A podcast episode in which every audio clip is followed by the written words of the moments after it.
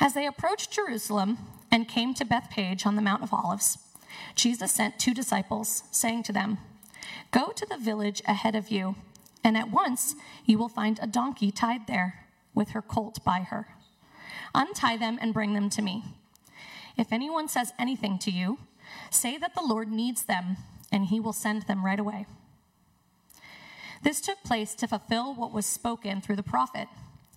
Say to daughter Zion, See, your king comes to you gentle and riding on a donkey, and on a colt, the foal of a donkey. The disciples went and did as Jesus had instructed them. They brought the donkey and the colt and placed their cloaks on them for Jesus to sit on. A very large crowd spread their cloaks on the road, while others cut branches from the trees and spread them on the road. The crowds that went ahead of him and those that followed shouted, Hosanna to the Son of David! Blessed is he who comes in the name of the Lord. Hosanna in the highest heaven. When Jesus entered Jerusalem, the whole city was stirred and asked, Who is this? The crowds answered, This is Jesus, the prophet from Nazareth in Galilee. This is the word of the Lord.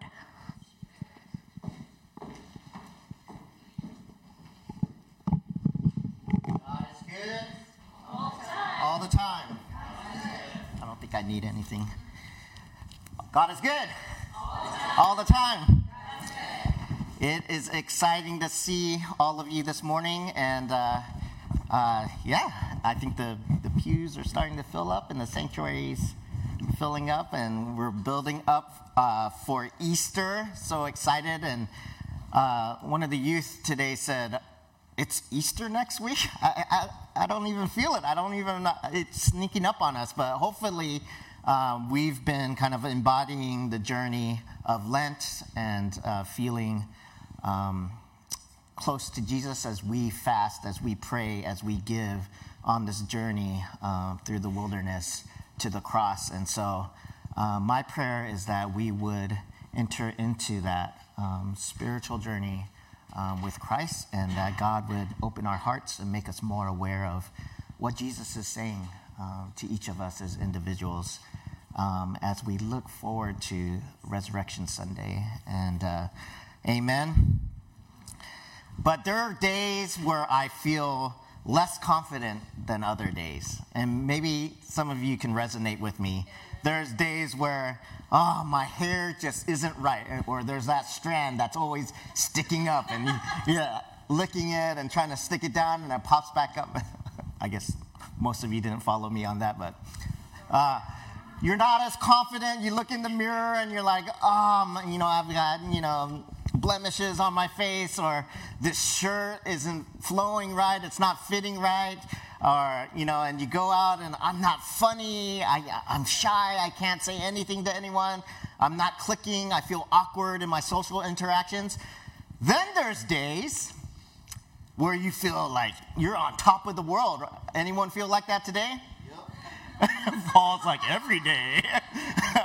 you feel like you're on top of the world and your hair is like flowing right and like you're looking good and maybe you're going around the neighborhood with a friend and everyone seems to know you and say, hey Dave, hey Dave, and you're like, yeah, and your friend's like, you're the mayor, everyone knows you. And you're like, yeah, I'm the mayor, I'm the mayor of this place. And you're feeling like everything you say is funny and people are like, I feel like that today.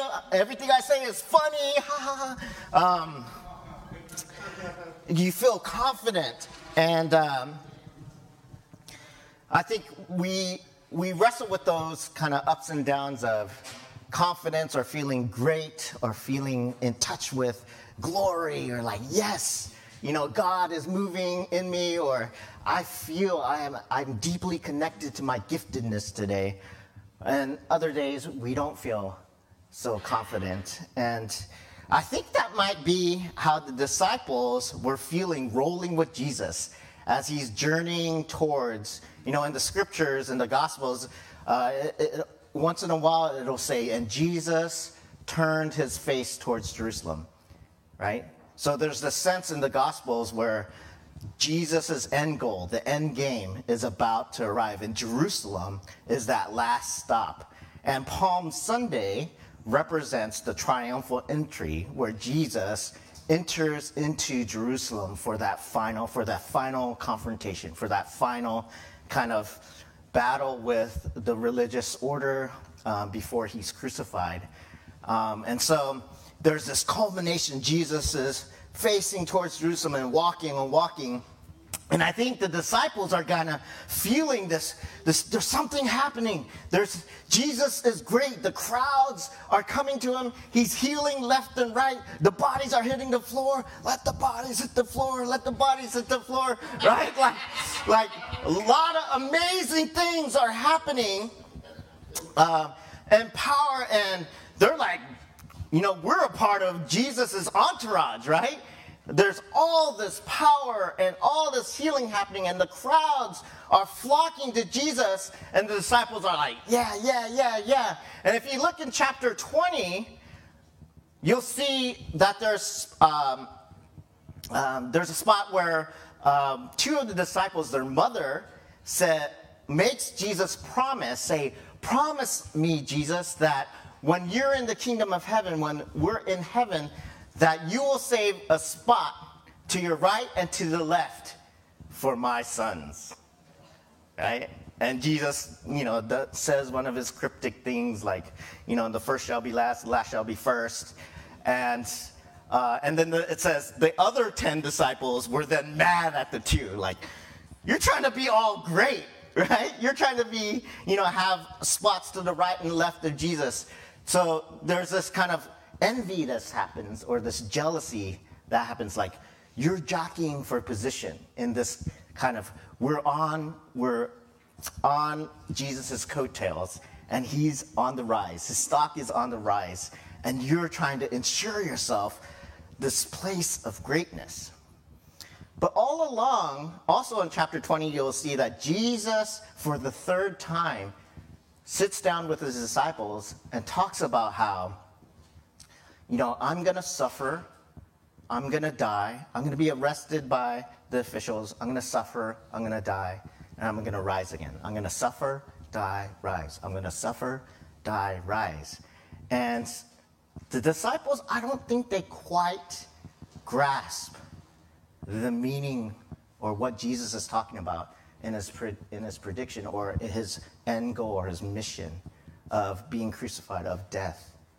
Because I think they're caught up in the greatness, right? Feeling that confidence. Jesus is the mayor of Israel. And we like this feeling.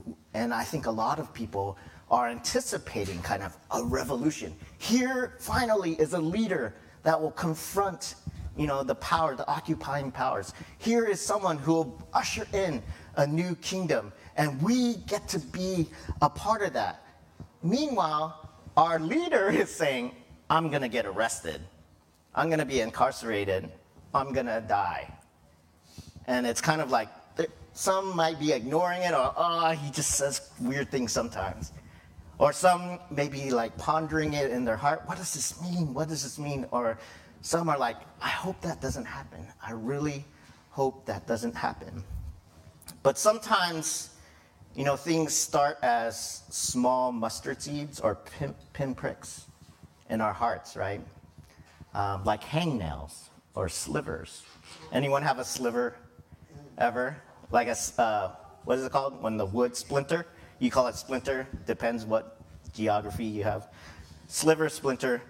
If you have had a sliver, it's just the tiniest of small wood fragments but it just annoys you, annoys you, annoys you to, to no end, and you have to get rid of that thing, like this little thing. Or if you've cleaned up glass that's broken on the floor before, sometimes you'll get those microscopic shards of glass in your hands, and you're like, why are my hands all itchy? And you look closer, and there's like glistening glass pieces in your fingers, and you're like, ah, and you're like, how do I get these out? Or if you've done gardening and you've had little thorns poking in your fingers, and you're like, why are my hands itching? I need to get these little things out. For me, the, about a, three weeks ago, I had a hangnail, a little you know, piece hanging from my fingernail, and I pulled it. no, it was annoying. So I pulled it, and a week later, my finger like tripled in size, and there was like this pus like thing, and Janice is like, "You just have to puncture it," and so we got a little razor and like punctured it, and all this like stuff started flowing out. And I like the smell of those things. Up. I was like, yes, sniff, sniff. I love it.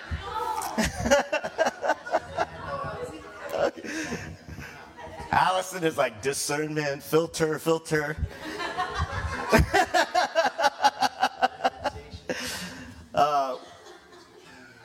But, anyways, little things become huge nuisances, right? Little things become huge nuisances, and that's the Christ Messiah. He talks about it, the kingdom of heaven. It's like a mustard seed, which is the smallest of seeds, but when it sprouts and grows, it becomes one of the largest shrubs in the world, where the birds come and take shelter in it. And Jesus is like this nuisance in the empire, this nuisance in um, the powers, the systems that are at this time. And he's coming in like a sliver, right? Like a hangnail. And the world is increasingly becoming angry, increasingly becoming upset.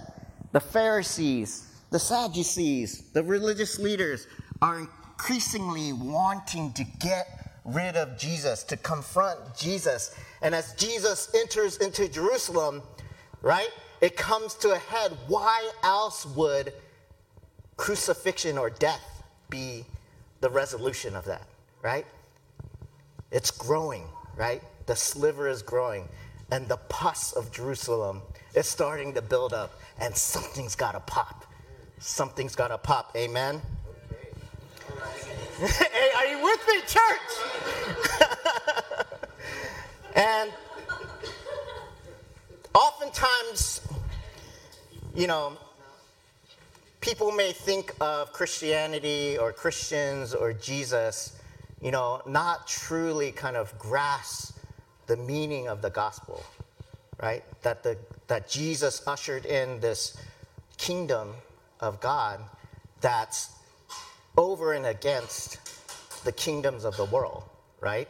Sometimes the value, the values that we espouse in our society or in our daily walk, what it means to be powerful, what it means to be rich, what it means to be strong, what it means to be successful, are in conflict with kingdom values. But the problem is when we lean more towards um, the values of the world, people get hurt, right? Like the weak are hurt, the poor are hurt, right? Those who do not have voice are hurt. And so, as Christians, we're asked over and over again by Jesus Will you take the narrow path? Will you walk the narrow path with me, in solidarity with me, and listen to the poor, listen to those who don't have voice, right? Confront the powers that be in my name because of me. And this is what the disciples are being faced with as Jesus says, I will be arrested and I will die and I will suffer. Will you acknowledge that? Will you step into that suffering with me? That this must happen so that I can become the Savior of the world. Are you with me, church? Yes.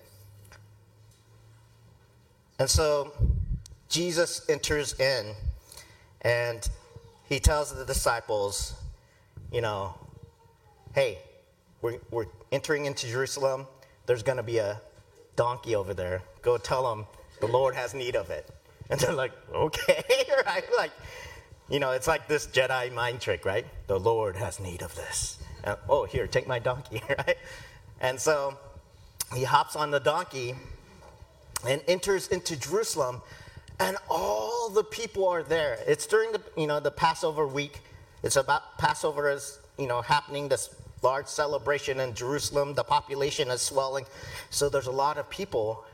And the response of the people to Jesus walking or riding in on a donkey is, Hosanna, Hosanna, right? Hosanna to the highest. And they're taking palm tree limbs and laying them down, and their cloaks and robes and laying them down before Jesus, who's riding on this donkey. And on the one hand, I can imagine that it kind of looks ridiculous, right? He's riding on a donkey, and for some reason, I think of Shrek and you know the donkey. Like he's riding on Shrek's, Shrek's friend, the donkey, and people are like, "Hosanna, Hosanna!" It's this comical almost scene, and the donkey, you know, even in our times, is a, a humble, you know, kind of goofy creature. Like, is it a horse? Not really a horse. It's kind of, you know, like a, you know, a horse's distant cousin or something. Not glorious or not elegant like a horse, right? And when people rode in on donkeys in those days, one, it represented humility, right? Humbleness, right? A king would more likely ride in on a gallant stallion, right? A horse, and have this like the military army behind him, like, and trumpets going, do, do, do, do, do, do, the emperor. But instead, Jesus is coming on this donkey. Also, the donkey represents peace, right? So when a ruler came in riding on a donkey, it said, it represented like, I come in peace. Whereas if a ruler came in on a stallion, on a horse, it meant war, like it's military. And so the sheer fact that Jesus is coming in peace rather than war is maybe a kind of um, a posture shift or a paradigm shift for many of his followers who expected some sort of revolution or military overthrow um, of the empire. But Jesus comes in nonviolence. Jesus comes in peace, right? And this is in direct contrast to the empire. And I think it's intentional, right? Someone like Caesar would ride in after conquest on his stallion, on his horse, with trumpets blaring, and people would say, All hail Caesar! All hail Caesar who conquers the nations, who conquers everyone. And instead, Jesus, on the flip side, is coming in on the donkey with this, this image of humility and peace. And the people are praising him um, and saying, Hosanna, Hosanna in the highest, Hosanna in the highest. And I think about that in terms of why we come and we worship God and sing songs and give praise to God, right? Do we praise God and worship and follow Jesus and shout out because of some, like, we are a great church or, you know, this, this place is awesome and, you know, God is like conquering the world? Or do we, bec- or do we come because this is the place where we recognize that God has been good to us, that God has healed us, that God has, in the places we've been sick, God has renewed us. You know, in the times where we've been mourning, mourning loss, mourning death, God has comforted us. Jesus has comforted us. When there's suffering and war um, out in the world, we, we know that Jesus stands with people who are suffering. Jesus has a heart for the poor. Jesus has a heart for us when we're suffering. Jesus has a heart when he sees injustice, injustices happening, or racial divide or conflict. Jesus mourns and weeps for the world, right? And that's why we give praise. That's why we sing. That's also why we lament. But in laments, there's also praise and worship as well, because we trust and we know that God is bigger than everything, that in the end, right, everything is bending towards renewal, everything is bending towards restoration. everything is bending towards justice. Are you with me, church? And that's why we sing. And maybe people in the crowd who are saying, Hosanna, Hosanna, are just caught up in the moment, right? Maybe there's just, you know, it's like Seahawks fans who are all of a sudden Seahawks fans because they went to the Super Bowl, right? Or Mariners fans who are coming out of their closet like, I need to get my Mariners beanie and my Mariners jersey and my Julio jersey because they went to the playoffs for the first time in whatever, 22 years, right? There's bandwagon, closet, fans, and I'm told like you need to be you need to be gracious to new fans and bandwagon fans because you need all that you can get, right? But I was there in 89 listening to Dave Niehaus on the radio every single game, loss after loss after loss, 20 years of frustration, right? Sure, there were bandwagon fans there saying, oh, everyone's throwing their palm fronds on the ground, and everyone's throwing their robes on the ground, and we're saying, Hosanna, Hosanna, Hosanna. But all of this is painting the scene of Jesus as the humble king coming into Jerusalem to confront the powers that be for the sake of us. Right? For the sake of us, and he's more than just a nuisance, more than just a sliver, more than just a hangnail that's, you know, starting to burst. This is like the way of the world. Jesus is ushering in a new reality that we now look forward to the renewal of all things. Amen. And some people will say, oh, Jesus was a good teacher, or Jesus you know, was a rabbi. Jesus was a prophet. Jesus is the happy, right? Churches suck, but Jesus, at least I like what Jesus had to say, right? He was loving and compassionate. He loved the poor. Like Jesus was a good person who had good ethics and morals and forgave, taught people to forgive one another, right? Let's be like Jesus. But Jesus is so much more, right? And to say that he's anything less, right? It's like when Janice says, calls me cute, right? It's like, I'm more than cute. I'm not just cute, I'm man. I build fire. I protect this family and create shelter right? Sometimes we, you know, people can condescend to our images, condescend Jesus with our images of who he is when it's not what he really is. He's the God of the universe, the Savior of the world, right? The overthrower of kingdoms, the Prince of Peace, the King of Kings. Ray they raise, right? Are you with me, church? And it's more, do not underestimate the donkey, right? Do not be sad, saddened that he will be arrested, or it's not the end of the day when he's crucified, right? That's just the beginning. The king is coming. Everyone say, The king is coming. The king is coming. The king is coming. Hosanna. Hosanna to the King, the King of our world, the King of our lives, the King of your family, the King of your heart, the King of this church, the King of these, this neighborhood is coming. Is coming in power. And he will make all things new and bring all things together. And he is at work restoring things. And we believe, we lean into that. We lean into that as believers. Amen.